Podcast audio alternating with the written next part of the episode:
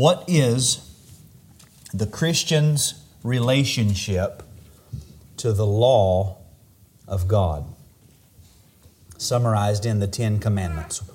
What's the relationship that a Christian has, has to God's law? I want to answer that question by summarizing our confession of faith, chapter 19, paragraph 6.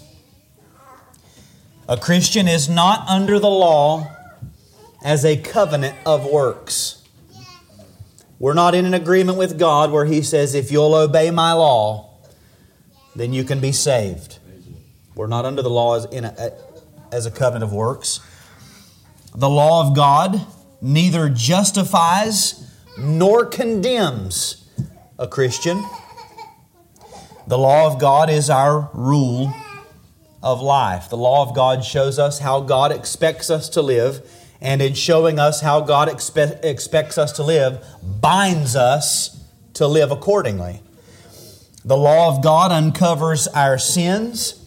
The law of God reveals to us the great need we have for the obedience of Christ imputed to us. The law of God restrains us by forbidding sin. Because a Christian looks at the law of God and says, well, if God forbids that, I don't want to do it. The law of God reminds us of what God may do in consequence to our sins. The law of God reminds us what God may do as a reward for our obedience even though he's not bound by a covenant either way. And the fact that a Christian takes all of this into account and lives accordingly, aspiring after obedience and fleeing from disobedience, does not mean that that person, a Christian, is under the law and not under grace. Rather, as our confession says in chapter 16, paragraph 2, good works done in obedience to God's commandments are the fruits and evidences of a lively faith. In other words, obedience to God's law is evidence that we are under grace and not under law. Only grace, the grace of God, could, can empower any individual to obey the commandments of God. Another question What is the law's relationship to our salvation? Well, then, to answer that, we have to ask what do you mean by salvation? Salvation is a, is a broad term in the scriptures. What is the relationship to the law in our salvation? Well, if you're talking about regeneration, well, the law of God is that which is written on the heart in regeneration. If you're talking about justification, the law of God is that which Christ satisfied as our substitute in our place. If you're talking about sanctification, the law of God is the blueprint that the Holy Spirit uses as He works in us and produces out of us a moral standard, an ethical uh, way of life. It's broad in its application. While the relationship of the law of God to salvation and to the Christian has been a point of contention since the day that Adam and Eve came down the east side of the Mount of Eden, the scriptures are very clear that we as Christians should not be afraid of the language of law or obedience. We don't have to be afraid of that. Why? Well, back to the top. We're not under the law as a covenant of works. We're not earning our salvation. We don't have to be afraid of this language. We, Christians of all people, have been set free from our bondage to sin. We are the ones liberated to obey the law of liberty. We of all people have been given the very power of God to walk in His ways we of all people on the earth have the opportunity to experience the blessing that comes with living according to God's path of peace in our lives. Only we get to experience that. Now, in recent weeks, we've been talking about this idea of, of our relationship to God and the gospel and obedience to the law really under the broad category of sanctification. I've called it gospel obedience because we're not talking about how one becomes a Christian. We're talking about once a person is a Christian, now how do we live and what does the law look like for us? According to the biblical doctrine of salvation in its broadest sense, including sanctification specifically, between the legal work of justification and the eternal hope of glorification, that is to say, in the lives that we're living right now, throughout our lives, we find in Scripture the promise, expectation, and requirement of a flesh and blood righteousness with our name on it. We find in Scripture that God promises that a Christian will live a life of righteousness. Never sinless perfectionism. That's not what we're talking about. But a Christian is going to strive to live a life of righteousness. God promises that. We find in Scripture statements and descriptions of a Christian and the work of God, which lead us to expect that a Christian is going to live a life of righteousness. So I can expect that of myself. You can expect that of myself. I can expect that of yourself if you profess to be a Christian. I, I could say the Word of God leads me to expect you to live a certain way. We also find in Scripture statements which show that God requires a Christian to live a life of righteousness. And you'll you often see these questions phrased in this type of language. Is a Christian required to? And you know, it's the only commandment that's ever brought into question is what? Keep the Sabbath. Is a Christian required to keep the Sabbath? You never see a Q&A where people say, "Is a Christian required to stop murdering?" his neighbor? Is a Christian required to stop lying? Nobody ever asks that question. It's always, is a Christian required to keep the Sabbath? As if it's a bad thing that God would have us say, if God would tell us to set aside one day in seven and just devote yourself to worship. Are we required to worship for a whole day, excluding the time we sleep? You know, that, that, that time is not even used. People see the law as a bad thing. But yeah, God requires a Christian live a life of righteousness. And that's not bad. That's good. That's good for us. Now, last week we began looking at that the, the promise or the promises. And I said that God has promised that those who've come under the saving power of the Holy Spirit, who've been born again, who've exercised true saving faith in Christ, they've been justified freely by His grace, a Christian, God promises that they will live righteous lives, or God has promised that a Christian will keep the Ten Commandments. And to show that promise, we begin with the first of three authors the prophet Jeremiah, the prophet Ezekiel, and the apostle Paul. And I told you that all of these are going to build on each other. I had originally intended to do them all at once because I really need you to see that they all build upon each other, but, but we only got to Jeremiah last week. Uh, the plan was to go Ezekiel and Paul this week. We're only going to get to Ezekiel today, um, but just keep in mind all of this builds together. They build upon each other and influence each other.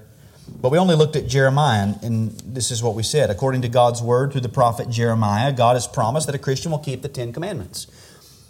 We, looked, at Jeremiah 31 33, a prophecy concerning the new covenant, which says, This is the covenant that I will make with the house of Israel after those days, declares the Lord. I will put my law within them, and I will write it on their hearts, and I will be their God, and they shall be my people. So we saw there, God promises through the prophet Jeremiah that he's going to institute a new covenant that differs from the old covenant, at least in this, that the law of God is going to be written on the heart of every member of that new covenant. And so then we ask, what does that mean? What does it mean to have the law of God written on the heart?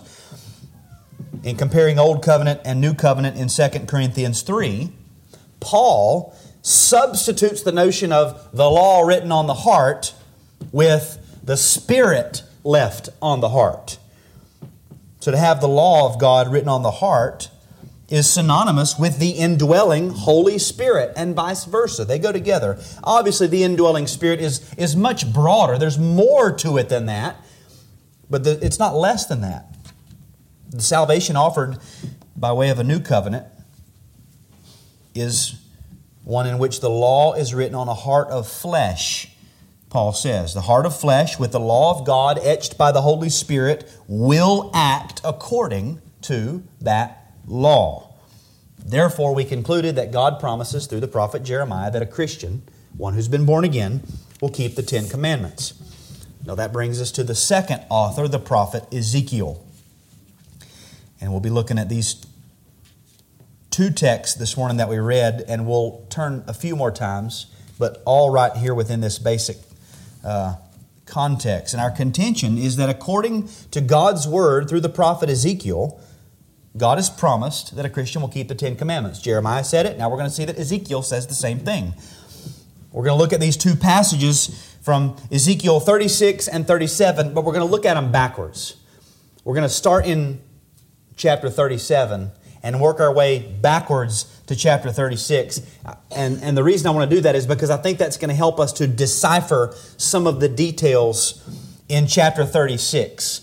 Uh, the, the shorter passage actually helps us understand the longer passage, if that makes sense. So, first, Ezekiel 37 24.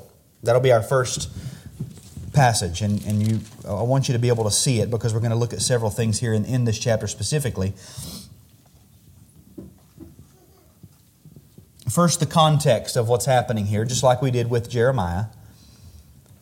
What's, what's happening all around? Very often, these major prophets, if we're honest, we read them and we kind of scratch our heads when we get done. And we pray, Lord, help me.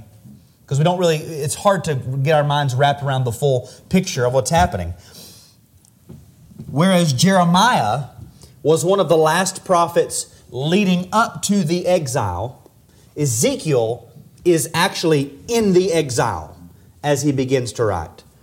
We see in Ezekiel 1 1, in the 30th year, in the fourth month, on the fifth day of the month, as I was among the exiles beside the Chebar Canal, the heavens were open and I saw visions of God. So as, as Ezekiel is prophesying, the nation has already reached that pinnacle of rebellion. God allowed them to, to fill up the measure of their iniquities, and He brought full judgment upon them. They've, they've been taken into captivity.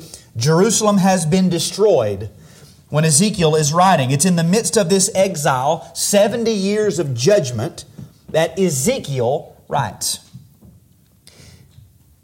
Now, back to our text in, in chapter 37. If you look at verse 21 of chapter 37, it says, Then say to them, Behold, or then say to them, Thus says the Lord God, Behold, I will take the people of Israel from the nations among which they have gone, and will gather them from all around and bring them to their own land. They're in captivity. As Ezekiel writes, he's talking about something that's going to happen in the future. Again, this is not something that's past. It's not something that's present because he's in the captivity. He's talking about something in the future. Remember, a promise is something you're going to do in the future. So what we're reading here in this in this context is a promise, something that God's going to do in the future. Now, after we read verse 24, after that verse in verse 27, sort of summing up this little section, we read these words my dwelling place shall be with them. I will be their God, and they shall be my people.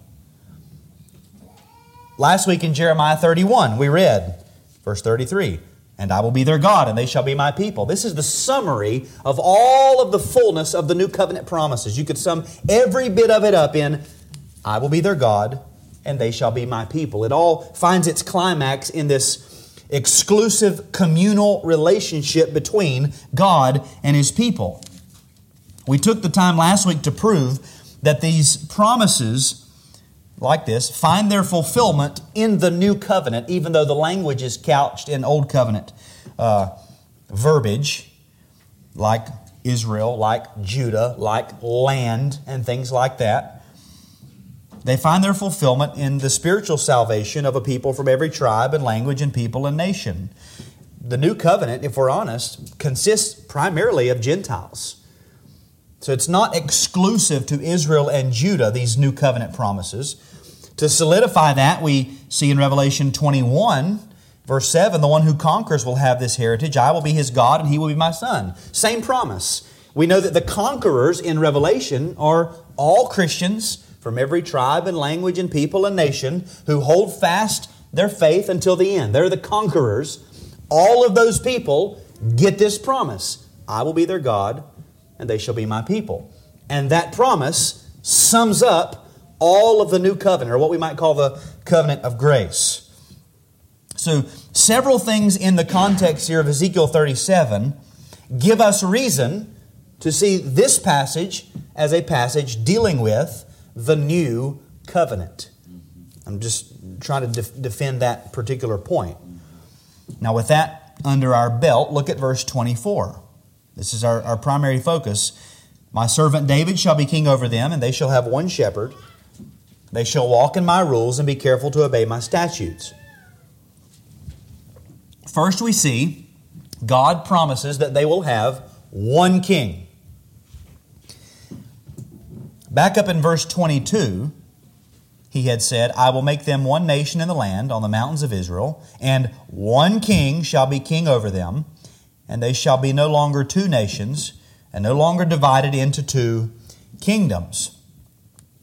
One king shall be king over them all. That's the promise. I'm going to gather all of these people up under one king. Here we see David is that king. If I read it correctly, my servant David shall be king over them. Now we know from history David was a great king, a mighty king. Any nation, I believe, on the earth would be blessed to have David as their king. And I think if they had David as their king, a man after God's own heart, they could expect that that king would rule in righteousness. The only downside to this promise is that David's been dead for about 400 years, as Ezekiel writes these words. So, anybody listening to Ezekiel could have said with Peter, I may say to you with confidence about the patriarch David that he both died and was buried, and his tomb is with us to this day. You're, you're talking about David. David's long gone. So that presents us with a, pro- a problem. How can David be king over this people? Well, we've already proved that the language, though it, it, it is couched in, in titles and places that these people would have understood, very often it can apply more broadly. We've already seen in these prophetic passages, very often a name or a place will be given, not because it's to be taken literally, but because that which it signified to the original audience would have been especially relevant. When you said David, their ears would have perked up. David? You mean the greatest king we've ever had? And I believe it's safe to say that for any Jewish person, to hear that David would be their king would engender excitement, it would engender hope, and they would have known full well you can't be talking about the literal David. They would have understood that. David's dead, he's buried, his grave's with us. The promise is that David shall be king over them. Who's them? Well, if this is a prophecy concerning the New Testament, as I think we've shown last week and today, then David is promised to be king over all of those who are in the new covenant. When God says in verse 21, I'll take the people of Israel from the nations among which they have gone, and I will gather them, gather them from all around and bring them to their own land, He's not meaning to be exclusive to that nation. There was a partial fulfillment in these words when the Jews were allowed to return to their land, but that was only a remnant. The, the return of the exiles to Jerusalem could in no way have fulfilled the fullness of the prophecies that were made about the coming covenant.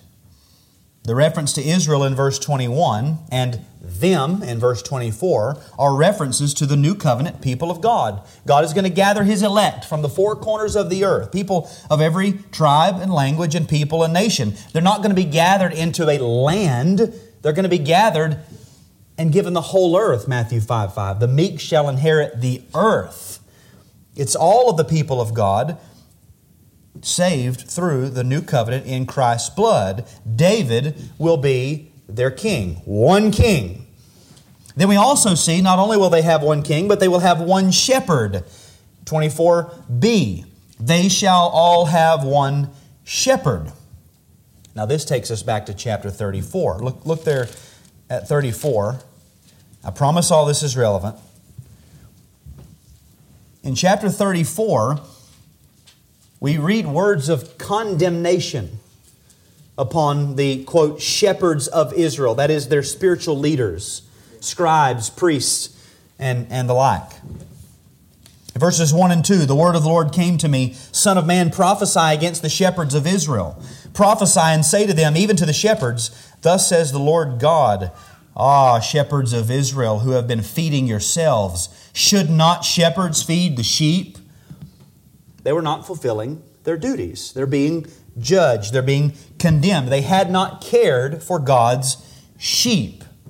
And so, later on in chapter 34, we see God promising that they will have a new shepherd.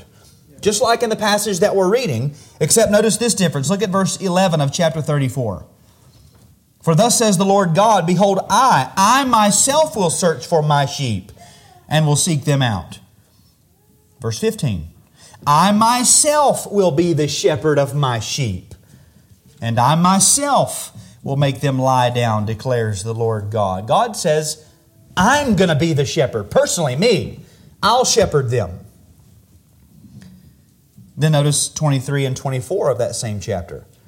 I will set up over them one shepherd, my servant David, and he shall feed them. Well, now David is the shepherd. But we just said God was going to be the shepherd. He shall feed them and be their shepherd, and I, the Lord, will be their God, and my servant David will be prince among them. I am the Lord, I have spoken. So again, now David's the shepherd. God's going to be their God, David's going to be their shepherd, and at the same time, David's going to be their prince. What is a prince? It's the king's son, the heir to the throne, the next king. So we put all this together. Hopefully, it's fairly clear what we're dealing with. We have a little bit of a problem, a dilemma. But you've got a new covenant promise that's, that's being made to people from all nations under heaven, sealed in Christ's blood, we know from the New Testament.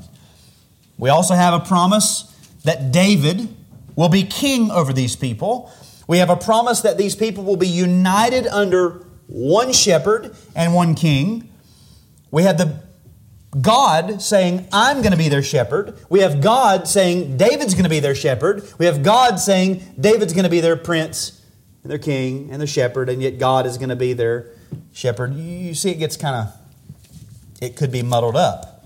How can David be king and shepherd and prince, and yet God also be shepherd? And let's not forget, David is dead and buried, and his grave is with us to this day. See how that can be kind of confusing. I think you know how this how this works out. Like we said last week, a lot of these dilemmas work themselves out if you just read into the New Testament and see how the Holy Spirit opens this stuff up. In John chapter 10 verses 14 to 16, Jesus says, "I am the good shepherd." And they would have heard him saying, Oh, yeah, from, from Ezekiel. Yeah, I'm, I'm the good shepherd. I know my own, and my own know me, just as the Father knows me, and I know the Father. And I lay down my life for the sheep. I'm not one of these people who, one of these shepherds who feeds myself at the expense of the sheep. I actually laid down my life for the benefit of the sheep. And I have other sheep that are not of this fold, and I must bring them also, and they shall listen to my voice. So there will be one flock and one shepherd. Christ says, I am that shepherd who's going to gather the people of God into one. And he's the mediator of the new covenant. Christ is the Son of God and God the Son. He's the root and the offspring of David, David's son, yet David's Lord, the true and greater David. Christ is God the shepherd who gathers his flock into one under his care, and Christ is our King. And he's God. It all fits together when you get to the man Christ Jesus. You see, now this, this dilemma is solved. So I think it's safe to conclude from all of that that the word of the Lord by the prophet Ezekiel in this text, 37 24, concerns the promise of the new covenant made in Christ's blood, encompassing all of the elect of God from every tribe and language and people and nation. To put it very briefly, what Ezekiel is about to say is a promise to all Christians. What Ezekiel is about to say in Ezekiel 37 24 is a promise to you if you are a Christian. Now, what's the promise? Back to 37 24. My servant David shall be king over them, and they shall have one shepherd. They shall walk in my rules and be careful to obey my statutes. Again, who is they in the passage? We would say it's Christians. Everyone in the new covenant, in Christ's blood, the they. All of those who have been gathered and are being gathered into one in Christ. All of those who have Christ as their shepherd. All of those who hear the voice of Christ and they say, That's my shepherd, I follow him. That's the they. They, all Christians, shall walk in my rules and be careful to obey my statutes. Now, what does the Bible mean when it uses the word walk? That's your pattern of life. It's not talking about your strut or the, the bounce with which you carry yourself on your toes. It's talking about your pattern of life. How you live is your walk. The way you conduct yourself. And you do conduct yourself. That's your walk. So he says, They, all Christians, shall walk, that is, conduct their lives in my rules. The word rules means determinations in legal matters. You might have the word judgments. A judgment is a determination in legal matters. Rules are the ways that God has judged to be according to righteousness. That's, those are His rules. So it could be um, really opened up both positively and negatively. God has judged this to be right and therefore this to be wrong. And God lays that out. Those are His rules. So God promises that the way of life for those in the new covenant, that is, all Christians, is as follows You will conduct yourself and your life according to the ways that God has determined are according to righteousness. Fairly simple, right? Now we ask, how in the world are we supposed to know what's righteousness? How do we know what God has, has judged right and wrong? His law. We have His Word, His written commandments a Christian, will keep God's law. The passage goes on They, all Christians, shall walk, that is, they shall conduct themselves in my rules, the ways that God has determined to be righteous, and be careful to obey my statutes.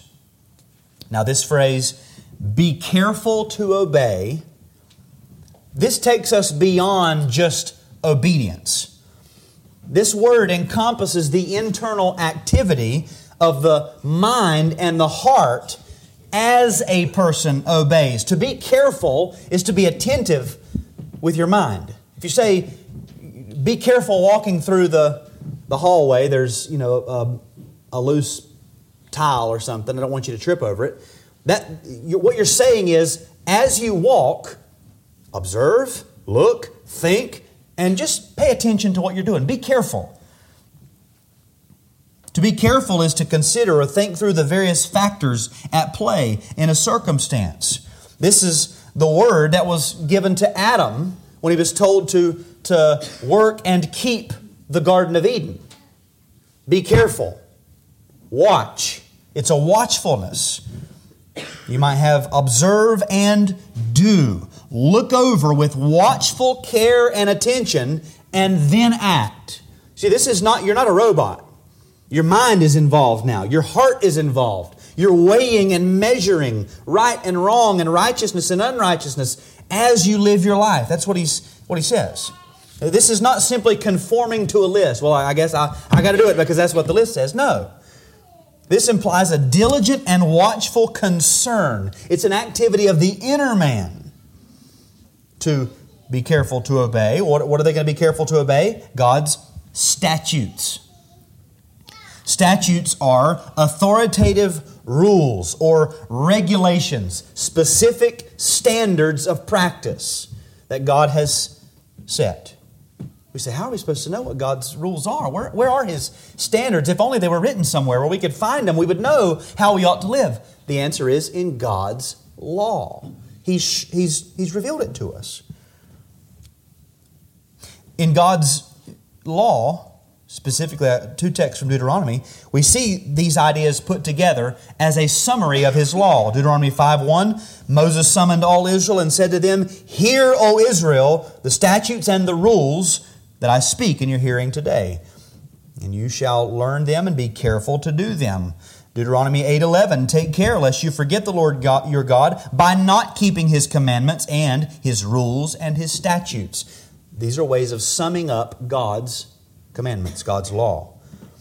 So those described here will be characterized by a willful attention to God's statutes. When we put these two ideas together, we see that God promises that those who participate in the New Testament or the New Covenant will have their lives ordered by the law of God. Their walk will not merely be a robotic or external conformity to a system, but they will have a purposed, intentional, internal aim fixed at God's law inside them. I want to obey God's law.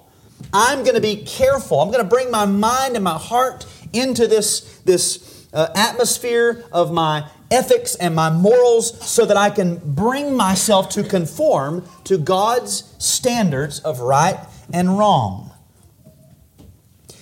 That brings up the question how can that be? We know that by nature, the, the carnal mind is enmity with God. It does not submit to God's laws. Indeed, it cannot. Carnally, naturally, apart from God, we can't do this. So we ask, how, how can this be? That leads us to the next text in Ezekiel, which we know fairly well. Back a few pages to Ezekiel 36. Again, we're asking, how is God going to do this? He's making these promises, and we saw a little bit of it last week, but here in Ezekiel, how's God going to do this? By what mechanism will God ensure that all Christians will conduct their lives according to the ways that God has determined to be righteous, and that they will have a sincere and willful attention to God's statutes? How? By what mechanism? Back in Jeremiah 31, he said he was going to put his law within them and write it on their hearts. According to the Apostle Paul in 2 Corinthians 3, God's going to write his spirit on hearts of flesh rather than tablets of stone. If all this fits together, I said last week, I, I see in the writing of the law on tablets of stone something of an allegory or a, a, a type, uh, a picture conveying something to us if all of this fits together and that picture works of, of tablets of stone, hearts of stone, where we are by nature, moving over to hearts of flesh, law written on hearts of flesh, if all of that fits together, then we would expect to find some concept of hearts of stone described somewhere in Scripture, and then a transition where those hearts of stone become hearts of flesh we would expect that to, to be the case somewhere, and we would expect to see that somewhere along the lines of or in, in, in discussion of this new covenant. And that's what we have here in Ezekiel 36.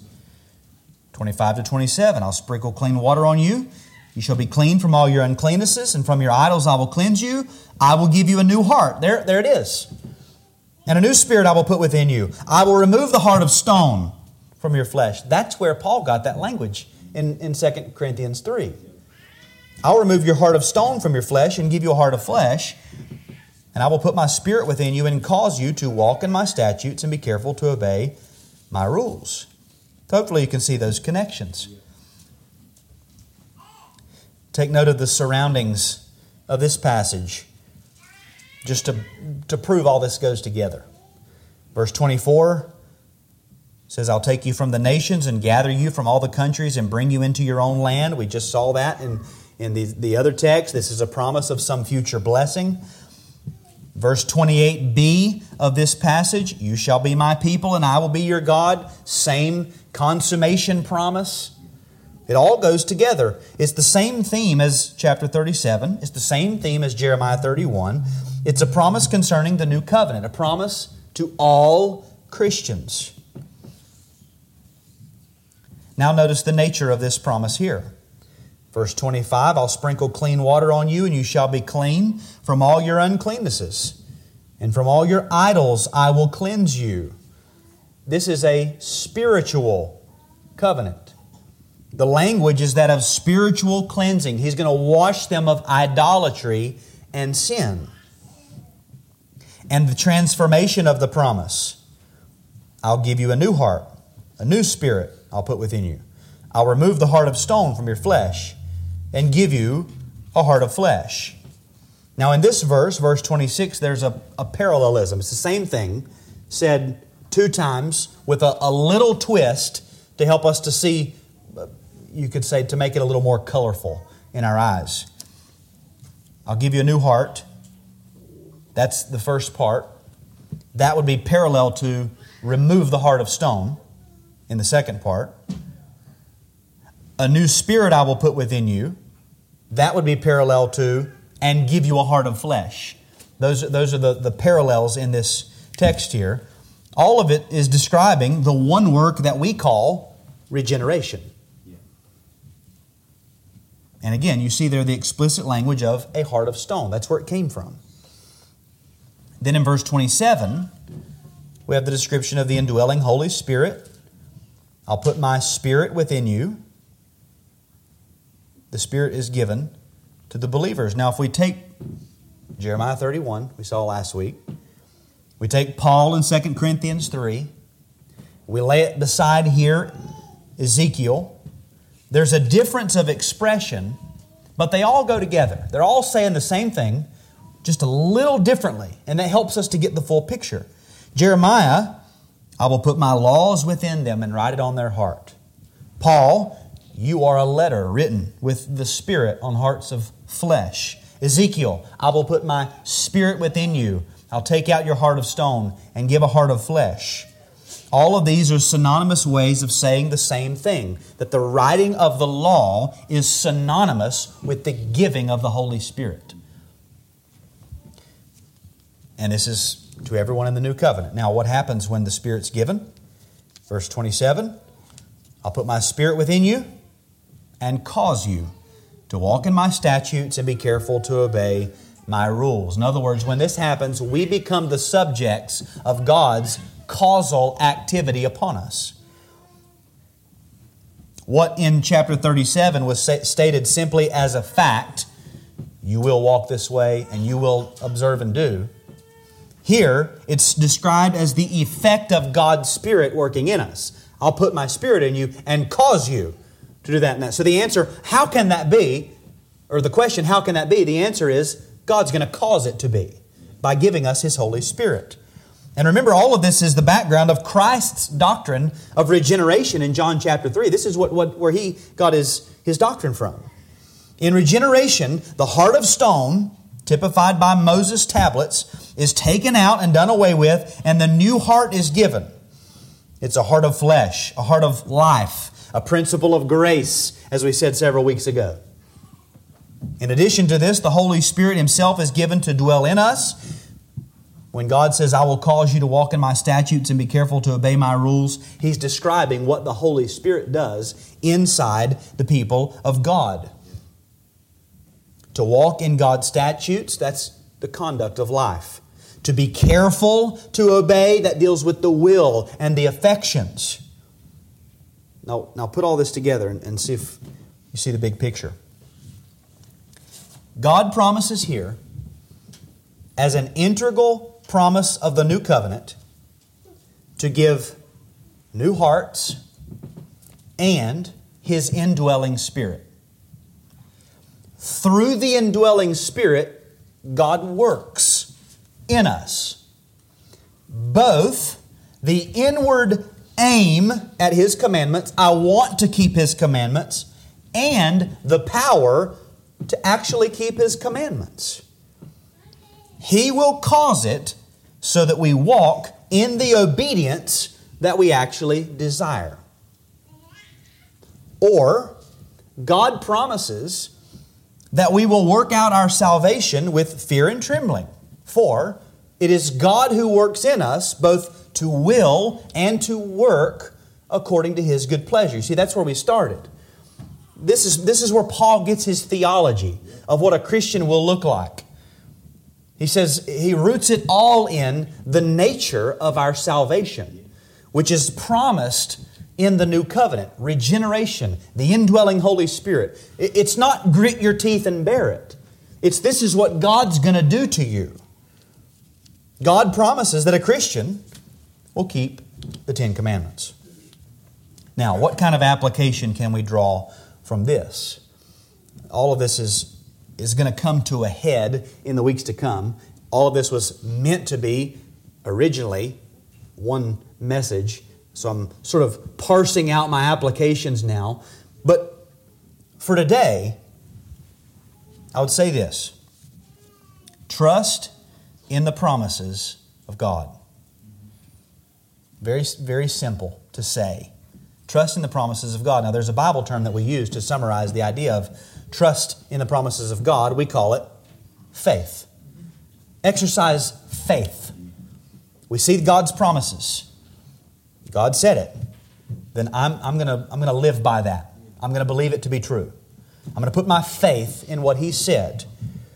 God has promised that if you are His, if you're a Christian, He has already in the past taken out your heart of stone, given you a heart of flesh, and put His Spirit to dwell in you to cause you to walk in His statutes and obey His commandments. He has done that.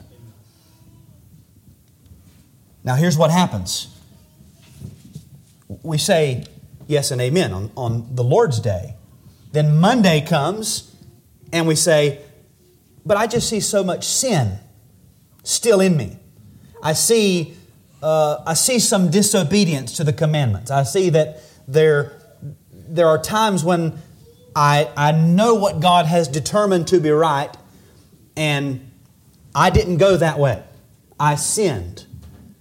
So then we begin to doubt. Well, I mean, I, maybe it's not really so. I see so much sin in me. How, how can this be true? Well, we go back to what did he say? What did he say he would do?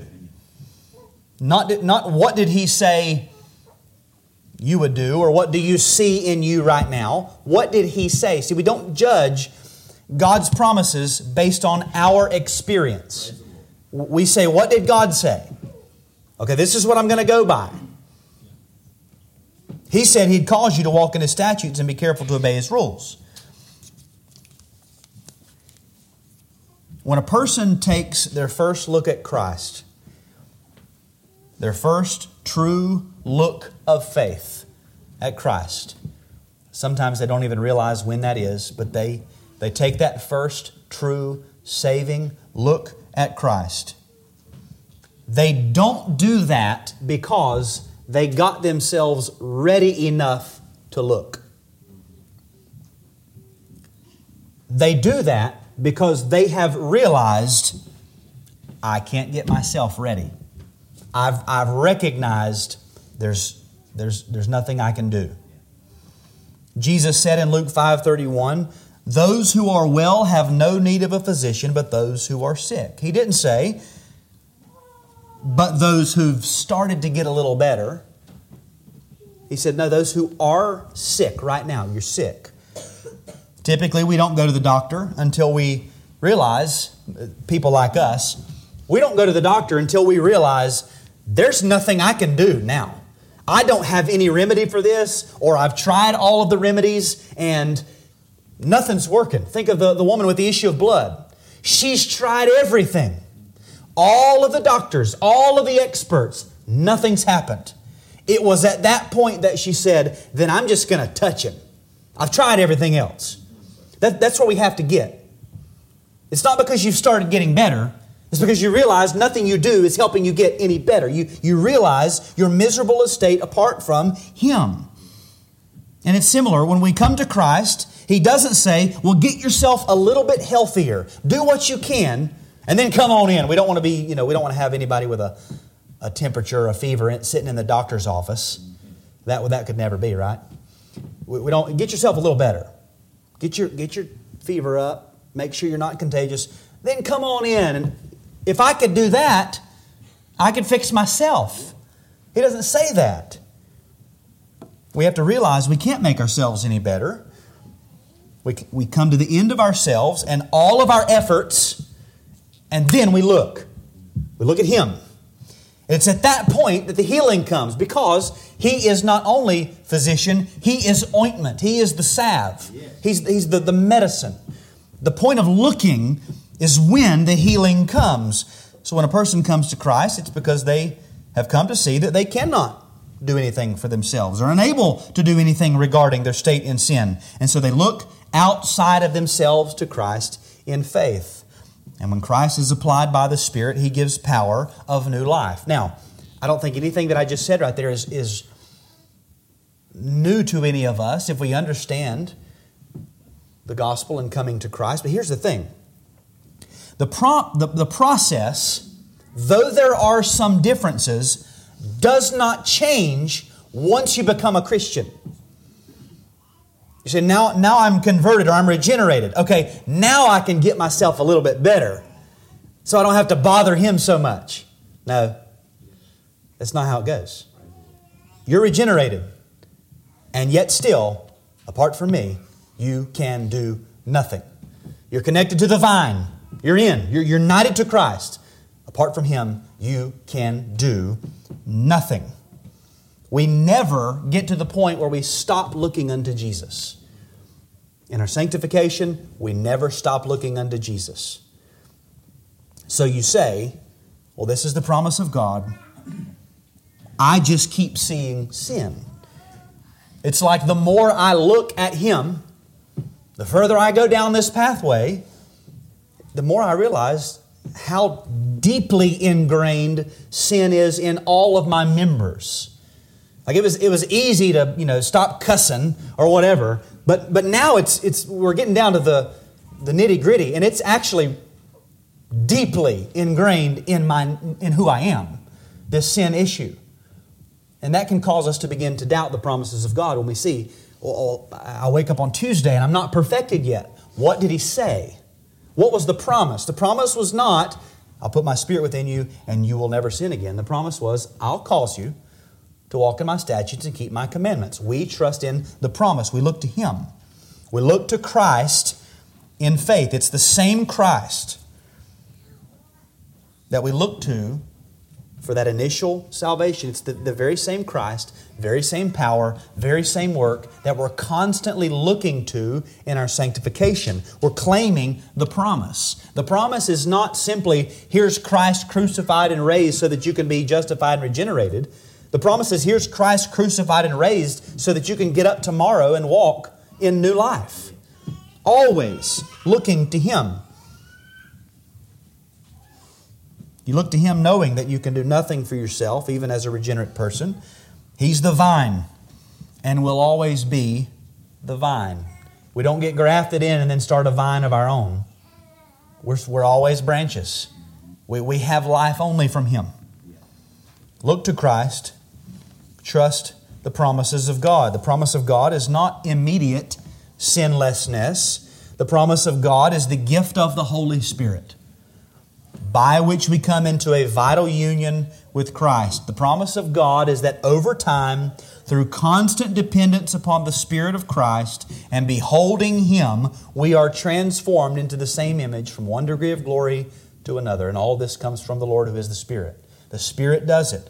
We keep looking, keep looking.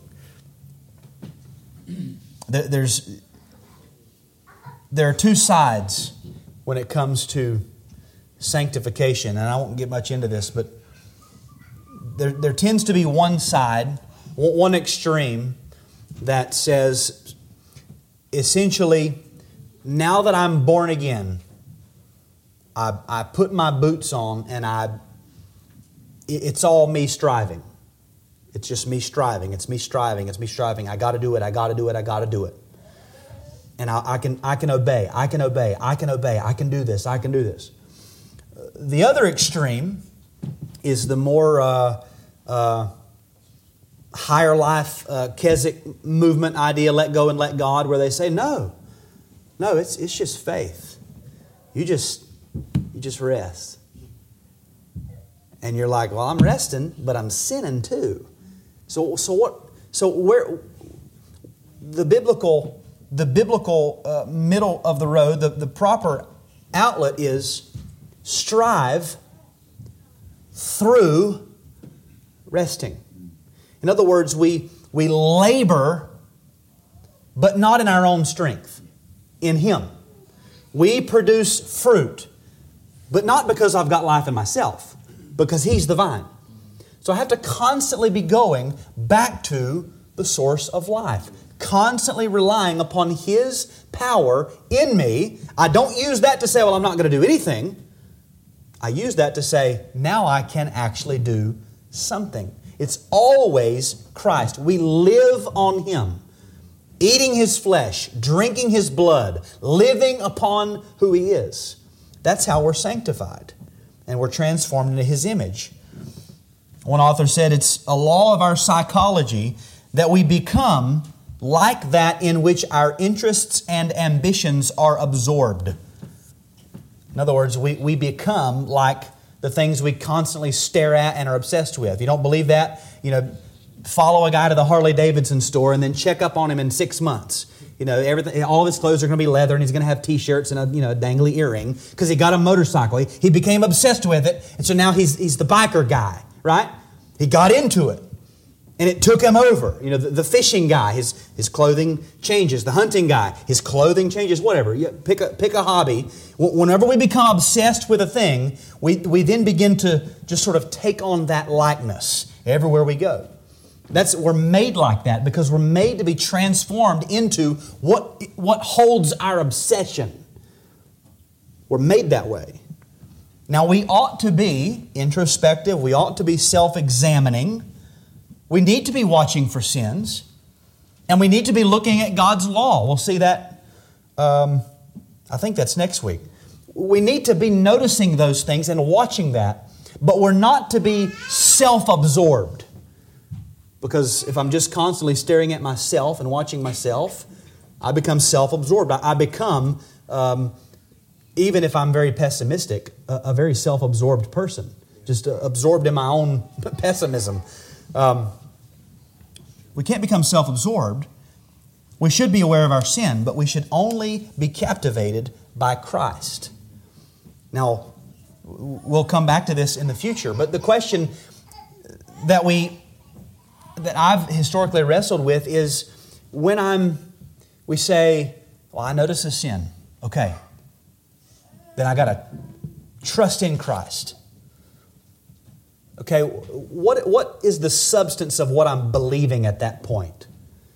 Do I say, well, well, Christ died for my sins and Christ was raised and just it's really true and so let's just let's just do it or is there something more and i think there's something more that's that's next week there's something more. We're, the death and the resurrection of Christ, and this is Romans 6, they're not merely things that got us into the kingdom. In Romans 6, he says, This is death to sin. Death to sin is through union with Christ. His death constantly being applied to us. He died, and that death constantly being applied to me and he was raised. And so we are raised to new life. His resurrection is constantly being made over to me and worked in me. So that as Christ, the death he died, he died to sin. As Christ died to sin, that Spirit is applied to me by the Holy Spirit. It's worked in me so that I can look at my sin. I can say, Christ has definitively died to sin. That power is dead in me. No power here. I'm dead to sin. And now, Christ, by your Spirit, empower me to live like what I am. And the same with uh, the living like what I am. That would be the resurrection, the walking in new life. It's in this sense, being captivated by Christ, it's in this sense we might say that the most effective way that we lay hold on the promises of the new covenant is by focusing our attention on the mediator, the Lord Jesus Christ, and trust the promise of God. That's what we do at the Lord's table. We, we focus our attention on the mediator, what he did, the words. See, now, now that we've looked at these passages, Jeremiah 31, Ezekiel 37 and 36, and, and there are others, but when you begin to see all of these passages that fill up the substance of the new covenant, then, when you come to the Lord's table, you say, Oh, this covenant, this is my blood of the new covenant. Well, what is the new covenant? The new covenant is the promise of the Spirit, the promise of taking out of a heart of stone, giving a heart of flesh, writing in the law, causing us to obey His commandments. That's why it's a means of grace, because we focus our attention on the covenant, the Christ of the covenant, and through that meditation, the Spirit gives power. You see, I've never heard of anything like that in my whole life. Because there's nothing else like this except Christianity. This is what makes Christianity its own thing, and this is what makes Christianity supernatural. Supernatural, spiritual. Um, this week, I think it was, yeah, Monday, the question was asked what, what do you think of some of the things that are some of the most, the biggest problems in evangelical Christianity today, and specifically in the Reformed movement? And the answer was people don't believe in the Holy Spirit. They don't, they don't believe in the supernatural. They don't, we, we have many doctrines, but, but no faith. We don't believe God does supernatural things, mystical things right? Because we're, we're and I, I was deeply convicted because I've noticed it, noticed in my own prayer life when prayer requests are mentioned, I have a problem saying, God, heal them. We don't believe, we don't believe in healing. Yes, we do, right? Of course we do. Only God can heal people. Do I believe I can touch them and heal them? No. But why would, why would that passing gift slow me down in my willingness to go to the God who is the healer, who made heaven and earth, the sea and all that is in them, upholds all things by the word of his power, speaks galaxies into existence, and say, Lord, I want you to heal them. Why am I afraid to do that? What if it doesn't happen? That, that's what I'm afraid of. Well, I prayed and it didn't happen. Does that make God any less faithful? Did he, did he cease being God because of that? No it, it, it, makes me feel bad about myself. It's really it's selfishness. My, my prayers are not heard like I think they ought to be heard or whatever. The point is, we lose, we have lost the supernatural of Christianity. This is one of those things that's supernatural, where I'm the type of person, I want to go to text and I want to explain it so that when, when you, we get done, you say, I've got it this sanctification thing, I am doing it tomorrow. It doesn't work like that. It's, it's not a, a, a machine with instructions do this, do this, do this, do this. This is supernatural. Trust the promises of God. He said, Look unto me and be saved. He says, Behold Christ, look at Him, gaze at His glory, and as you do that, you will be transformed. Right? That's what He said. So if I'm not being transformed, if I'm still wrestling with sins, the problem is not, well, God's promise is not coming true. The problem is I'm not looking enough. I'm not understanding Christ enough. I'm not devoted to, to studying the gospel enough. I'm not, I'm, not, I'm not absorbed in it enough.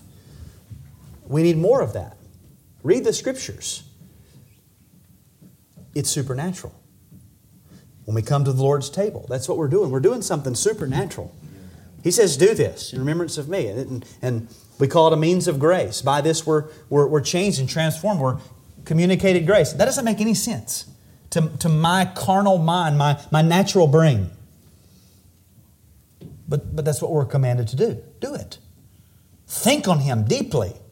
Think about the promises of God. Think about the man hanging on the cross, the reality of his death, the reality of his resurrection, all that the scriptures say what happened in that transaction. Think and meditate deeply, long and hard, and consider it. We, we, we get caught up on a lot of very practical things, and it's not, they're not bad, but we don't, we don't meditate on the gospel, on the person of Christ. Right? We need to, we need to do that more. Let's pray.